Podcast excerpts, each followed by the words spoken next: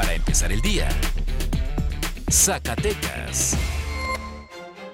Buenos días, hoy es miércoles 4 de agosto y esta es la mejor información para empezar el día con Mega Noticias Zacatecas. La noche del lunes se registraron dos enfrentamientos simultáneos en la capital zacatecana que dejaron como saldo cuatro personas sin vida. Ambos hechos se registraron cerca de las 10 de la noche, una de ellas en la calle Stock de la colonia Lázaro Cárdenas, donde sujetos armados dispararon directamente contra un hombre quien perdió la vida en el lugar. Minutos después, en la calle Centenario de la colonia Francisco García, mejor conocida como El Ete, civiles armados armados dispararon en diversas ocasiones contra tres hombres que se encontraban en el lugar. En otro hecho, cerca de las 6 de la mañana de este martes fueron localizados siete cuerpos sin vida en una carretera que conduce a la calle del Santiaguillo del municipio de Calera.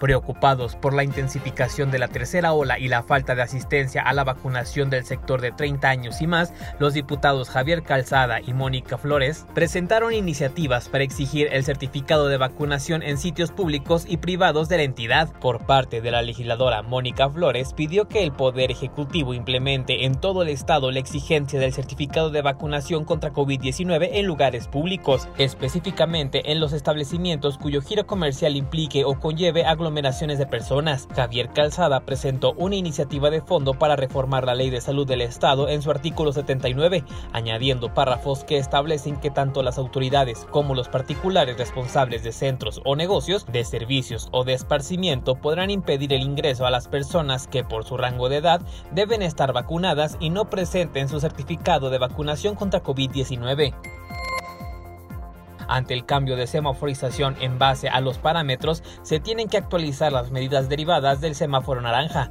Para ello, el sector salud emite un protocolo sanitario que debe ser cumplido por autoridades y establecimientos. El gobernador Tello hace un llamado especial a los alcaldes de la zona urbana donde se presenta mayor número de contagio y los invita a involucrarse en los protocolos de sanidad, a cerrar la puerta a celebraciones de eventos masivos que en muchas ocasiones terminan descuidando la salud de las personas y arriesgando su vida.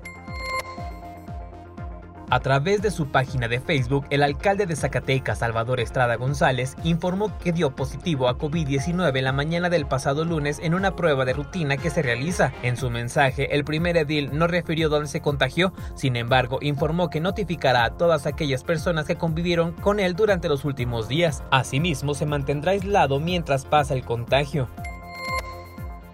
En el marco del Día del Trabajador Social que se celebra el 21 de agosto, el Colegio de Trabajadores Sociales de Zacatecas dio a conocer las actividades que se llevarán a cabo, las cuales serán publicadas diariamente en la página Colegio de Trabajadores Sociales de Zacatecas, inaugurando el 5 de agosto y concluyendo el 27 de dicho mes. El Colegio de Trabajadores Sociales de Zacatecas tiene apenas cuatro años y a la fecha ha realizado dos congresos, uno nacional y uno internacional, con exponentes expertos en Ahora usted ya está bien informado para empezar el día con Mega Noticias Zacatecas.